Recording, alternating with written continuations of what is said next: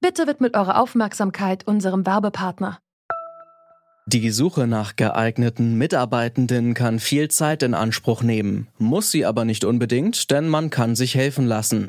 Zum Beispiel mit den Premium-Stellenanzeigen von Indeed, denn damit wird eure Stellenanzeige in der Suche sichtbarer und Bewerberinnen und Bewerber werden schneller auf euch aufmerksam. Indeed schenkt euch jetzt 75 Euro Startguthaben für eure Premium-Stellenanzeigen.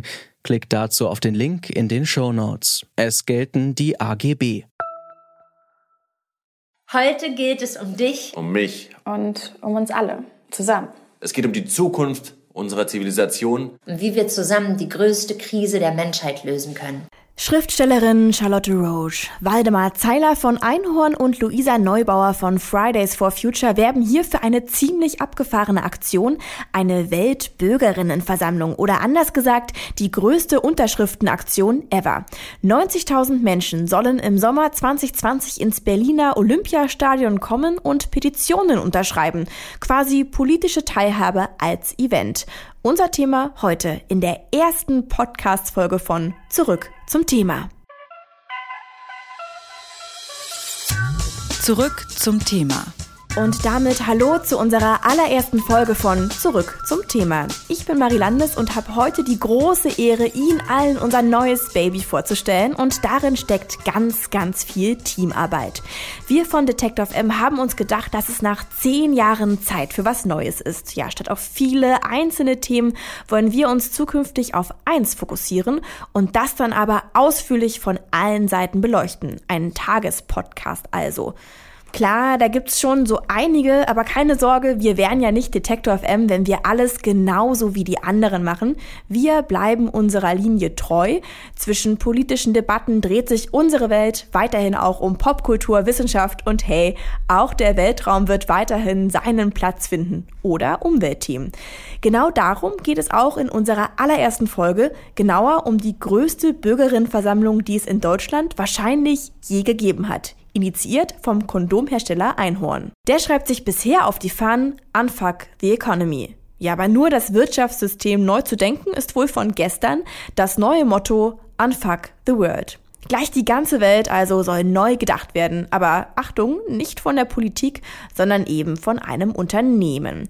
Der Kondomhersteller Einon hat eine Crowdfunding-Aktion ins Leben gerufen, um im Sommer 2020 die größte Bürgerinnenversammlung Deutschlands im Olympiastadion zu finanzieren. Innerhalb weniger Tage sind bereits 405.000 Euro zusammengekommen. Das Ziel bis zum 24. Dezember 1,8 Millionen Euro noch besser wären aber 2,7 Millionen Euro. Ja, wer sich für 29,90 Euro beteiligt, erhält dafür ein Ticket für das Olympiastadion am 12. Juli 2020. Ja, wozu das Ganze jetzt? Ziel ist, dass bestenfalls 90.000 Menschen, so viele passen nämlich ins Olympiastadion, gleichzeitig Petitionen unterschreiben, die dann direkt an den Bundestag gehen. Ja, und unterstützt wird das Ganze von Prominenten wie Charlotte Roche, Julia Neubauer und vielen Aktivisten. Und eine davon ist auch Anne Dittmann. Sie ist Teil des Teams 1206 2020 Olympiastadion. Ja, hallo. Hallo. Ihr wollt über 90.000 Leute im Olympiastadion versammeln, um ja Petitionen zu unterschreiben. Das geht da aber eigentlich auch von zu Hause vor dem PC. Wieso also so eine Versammlung? Ja, ähm, da müsste ich ein bisschen weiter ausholen. Also äh, klar, man kann äh, Petitionen online ähm, unterschreiben, aber wir wollen ja nicht nur, dass Petitionen unterschrieben werden an dem Tag, sondern wir wollen einen Ort schaffen, ähm, an dem sich Menschen versammeln können und der vor allem äh, der Vernetzung und dem Informationsaustausch dienen soll. Und äh, an diesem Ort, so planen wir rund um das Olympiastadion, sollen sich ähm, auch ja, NGOs ähm, präsentieren können und äh, ja, zivilgesellschaftliche Initiativen, die eben schon seit Jahren für die Themen kämpfen, ähm, die wir jetzt mit Hilfe von Petitionen pushen wollen. Ja. Außerdem wird es natürlich auch so ein bisschen mehr Eventcharakter haben, also es wird Musik geben. Wir wollen jetzt aber nicht direkt mit großen Namen werben, weil es soll schon noch um die politische Sache gehen. Und ja, also es lohnt sich auf jeden Fall dann dabei zu sein. Es wird riesig. Verschiedene Themen werden an dem Tag naja, besprochen, unterschrieben werden. Äh, was mich interessiert, wie stellt ihr denn sicher, dass dann auch alle Teilnehmer ja, in dem Moment merken, für was sie dann eigentlich da was unterschreiben? Ja, also das, der ganze Prozess, der geht im Prinzip direkt nach dem Crowdfunding los. Also das Crowdfunding ähm, endet am 24. Dezember und da wissen wir, ob es überhaupt erstmal stattfinden wird oder nicht. Wir hoffen natürlich, ähm, dass wir das Crowdfunding erfolgreich abschließen können und ab dem nächsten Jahr geht es dann tatsächlich los. Also ähm, die, das mit dem Prozess, der beginnt schon ab Januar und ähm, das Event am 12. Juni wird im Prinzip eine, eine Art Abschlussveranstaltung dann nur sein. Ähm, der Prozess beinhaltet, also wir haben uns so eine kleine Roadmap erstellt und der beinhaltet eben, dass wir ein Kuratorenteam ähm, aufstellen werden und die wiederum werden ähm, ja, verschiedene Vertreter aus Initiativen und NGOs ähm, anheuern, die dann äh, über ein halbes Jahr, also es wird ein sehr langer Prozess sein, mit Bürgerinnen in Austausch gehen werden, um die Inhalte der, der Petition zu erstellen. Und ähm, ja, dabei werden wir die ganze Zeit transparent sein, sodass jeder und jede ähm, Interessierte sich jederzeit informieren, aber auch einbringen kann. Also die Petitionen können jederzeit mit oder ohne Ticket ähm, mitgestaltet werden. Äh, und so gehen wir davon aus, dass ähm, sich die Menschen vorher auch schon informieren werden und ähm, abwägen werden, für welche Petitionen sie unterschreiben wollen und für welche eben nicht. Diese ja, Idee und das Crowdfunding wird ja auch von ja, zahlreichen äh, ja, Prominenten äh, und prominenten Aktivisten auch unterstützt. Äh, ich habe es ja schon gesagt, Luisa Neubauer von Fridays for Future, Charlotte Roach und auch äh, Andreas Burani äh, machen mit. Ähm, gleichzeitig gibt es eben viele kleinere Initiativen, Privatpersonen, die eher ja nicht im Vordergrund stehen, aber auch äh, daran mitarbeiten. Ähm, was ich mich aber frage ist, ähm, so eine Petition ist ja eigentlich ein, ein Instrument, was, was jeder nutzen kann. Jeder kann im Prinzip Petitionen starten.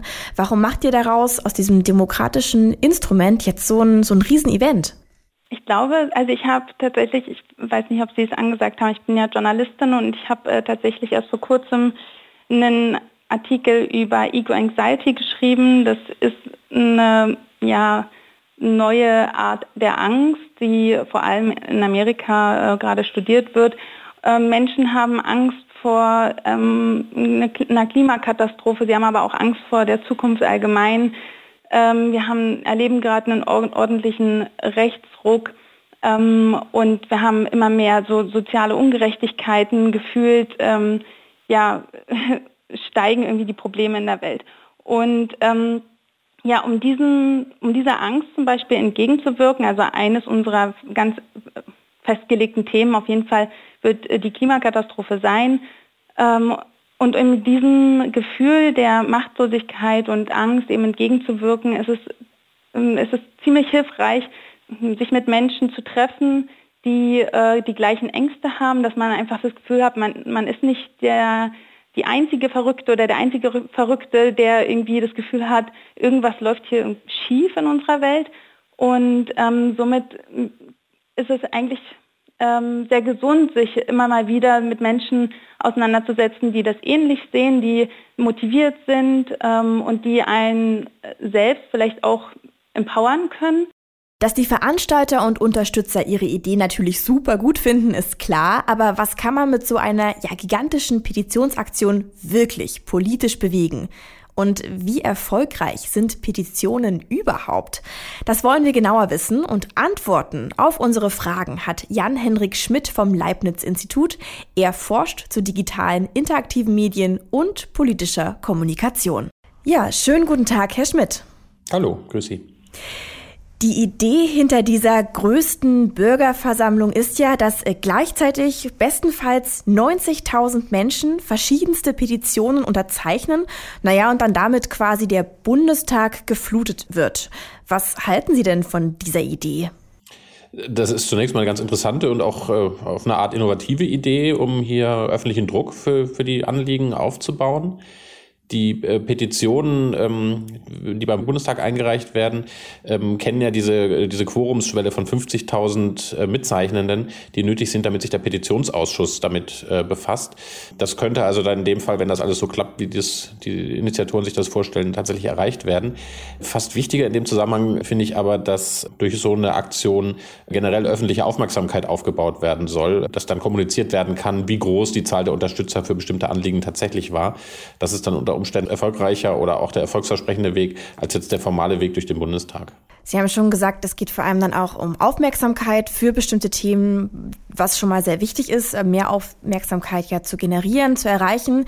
Und naja, Petitionen sollen ja eigentlich mir als Bürgerin und äh, den Bürgern die Möglichkeit geben, in politischer Teilhabe. Es geht darum, dass ich auf Probleme aufmerksam machen kann, Forderungen aufstellen, formulieren kann und bestenfalls damit auch Regierende in, ja, in welcher Ebene auch immer damit konfrontiere.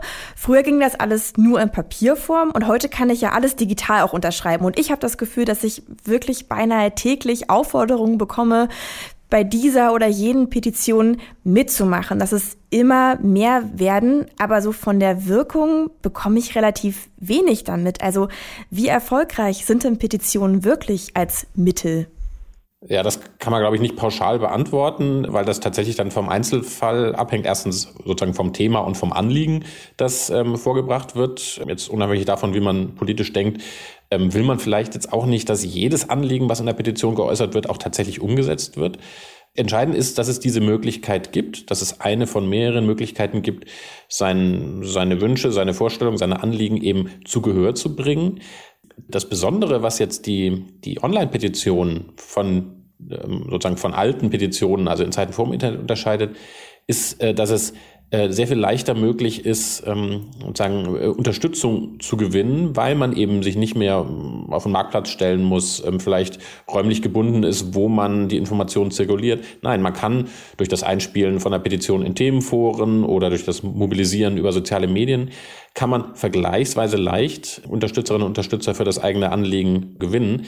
Die, über die Erfolgswahrscheinlichkeit sagt das aber noch nichts aus, weil die öffentliche Unterstützung ähm, erstmal ja noch nichts darüber aussagt, wie das politische System, also de facto dann der Bundestag, dann diese Anliegen verarbeitet. Das ist meiner Ansicht nach auch gut so, dass natürlich jetzt nicht sozusagen immer automatisch derjenige gewinnt oder Gehör bekommt, der, der also 50.000 Personen mobilisiert, um es vereinfacht zu sagen, sondern dass dann eben trotzdem diese Anliegen, egal wie viele Personen gezeichnet haben, trotzdem immer auch nochmal von Politikern dann geprüft werden und dann auch sozusagen ins weitere, ins weitere Entscheidungsverfahren eingespeist werden. Ob die Aktion im Berliner Olympiastadion am Ende wirklich nur mehr Aufmerksamkeit für Themen wie Klimakrise, soziale Gerechtigkeit und Rechtsruck schafft oder tatsächlich auch etwas verändern kann, das wird sich natürlich erst zeigen. Aber schon jetzt gibt es Kritiker, die sagen, all das ist richtig großer Unsinn. Zu diesen Kritikern gehört auch Christopher Lauer. Er war einer der führenden Köpfe der Piratenpartei und arbeitet mittlerweile als Publizist. Schönen guten Tag, Herr Lauer. Ja, hallo, schönen guten Tag. Also erst einmal liest sich die ganze Aktion doch eigentlich recht gut. Gemeinsam die Welt zum Positiven verändern. Wer will das nicht? Was gibt es also daran zu kritisieren? Ja, das ist natürlich jetzt eine schöne äh, Eingangsfrage, äh, worauf man dann, wenn man darauf antwortet, direkt wie irgendein Unmensch wirkt. Der Punkt ist einfach, oder es lässt sich damit abkürzen, wenn die Welt so einfach zu retten wäre, wie es dort in diesem Video und in diesem Crowdfunding suggeriert wird, dann hätte das wahrscheinlich schon jemand getan, weil die, ähm, also das, was sich die Leute dort ausgedacht haben, das ist ja jetzt nicht so kompliziert, dass man da nicht selbst drauf käme. Ja, aber Sie haben ja sowas noch nicht initiiert. Was genau sehen Sie denn kritisch an der Veranstaltung? Weil eigentlich könnte man doch sagen, hey, da werden tausende junge Menschen mobilisiert zur oder motiviert zur politischen Teilhabe. Und das ist doch eigentlich gut. Ja, aber es ist keine politische Teilhabe. Ich habe sowas noch nicht organisiert, weil es totaler Quatsch ist. Es ist, ähm, also ich weiß nicht, ob Sie sich mal mit Petitionen im Deutschen Bundestag irgendwie auseinandergesetzt haben, aber das ist die komplette Lachnummer.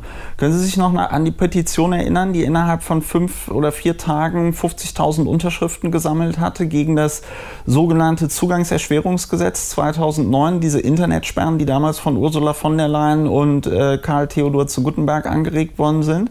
Ja, da gab es eine Anhörung im Deutschen Bundestag. Was hat der Bundestag gemacht? Hat das Gesetz trotzdem beschlossen. Die ganze Nummer wird wird auch dadurch grotesk, dass so getan wird, als würde man mit so ein bisschen äh, Klicktivismus, ja, äh, auf einmal irgendwie die Welt retten können. Das ist, dem ist nicht so. Und vor dem Hintergrund, dass diese Leute ja sagen, wir wollen irgendwie die Klimakatastrophe, die Nachhaltigkeitskatastrophe und so weiter und so fort äh, äh, lösen, ja, oder bekämpfen. Ähm, vor dem Hintergrund, dass das ja auch von Fridays for Future äh, unterstützt wird, zumindest vor dem Hintergrund, dass in diesem Video dann auch Luisa Neubauer irgendwie sagt, so ja, es war noch nie so einfach, die Welt zu retten und so, ja. Ähm, das ist doch alles, das ist doch alles, das ist doch alles Quatsch. Wenn man sich dann mit 90.000 Leuten, die alle nach Berlin fahren müssen, ja, äh, dort trifft. Wenn da 90.000 Leute hinkommen, sagen die ja selber als Veranstalter, brauchen sie 2,7 Millionen Euro. Wenn du dann noch irgendwie konservativ und sehr wohlwollend rechnest und sagst, okay, jeder, der da hinfährt, jede, die dort hinfährt, gibt 125 Euro aus, äh, um da hinzukommen, um wieder abzureisen, um eine Unterkunft zu haben, irgendwas essen müssen die ja auch.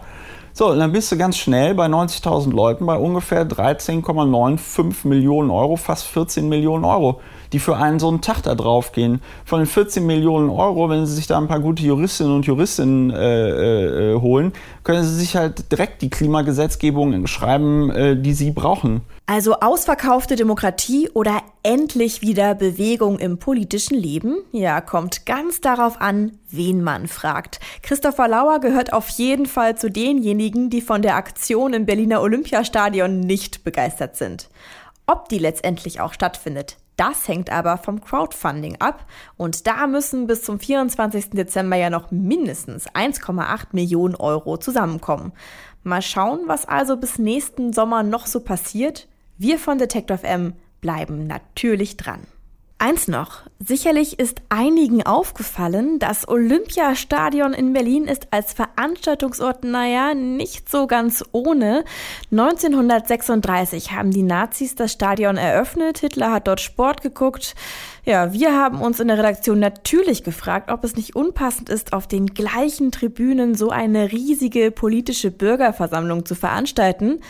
Ja, wir wollten auch darauf eine Antwort. Und deshalb haben wir genau diese Frage Anne Dittmann vom Team 1206 2020 gestellt. Ja, darüber haben wir auch schon ein bisschen länger nachgedacht. Wir haben natürlich die Kritik auch erhalten.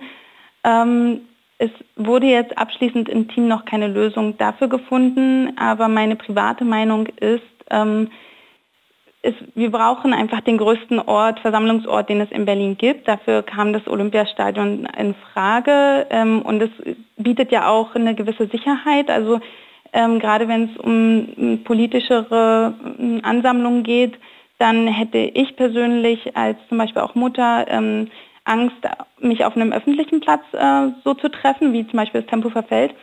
Und ich denke mir auch, ein anderes Argument, das ich jetzt für mich so gefunden habe, ist, dass ich mir ähm, denke, wir, wir könnten halt auch historisch belastete Orte in was Besseres äh, und also besser ähm, nutzen und in, in was Besseres verwandeln. Also ich finde es eigentlich ganz gut, gerade solche ähm, historisch belasteten Orte nicht der Vergangenheit zu überlassen, sondern vielleicht mit positiverer Energie aufzuladen.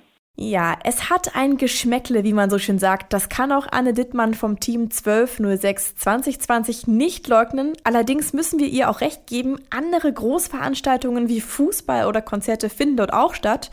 Ja, und werden akzeptiert. Und damit würde ich jetzt sagen, geschafft, das war's für heute. Unsere erste Folge von Zurück zum Thema ist im Kasten. Wie immer können Sie alles auf unserer Homepage und allen Podcast-Kanälen nachhören. Detektor FM gibt's auf Spotify, Deezer, bei Apple und Google Podcasts. Ja, für uns war's aufregend, stressig, hat aber auch echt Spaß gemacht. Die Frage ist nur, wie hat's Ihnen gefallen? Schreiben Sie uns, wie Sie unseren neuen Podcast zurück zum Thema finden was sie sich wünschen und was wir besser machen können. Wir freuen uns über Lob, Kritik und natürlich auch alle anderen Vorschläge. Nicht wundern, morgen geht's erstmal wie gewohnt weiter und die nächste reguläre Folge von unserem neuen Tagespodcast zurück zum Thema gibt's dann ab dem 4. Dezember hier auf Detektor FM. Ja, ich bin Marie Landes und sag damit nur noch Tschüss. Zurück zum Thema vom Podcast Radio Detektor FM.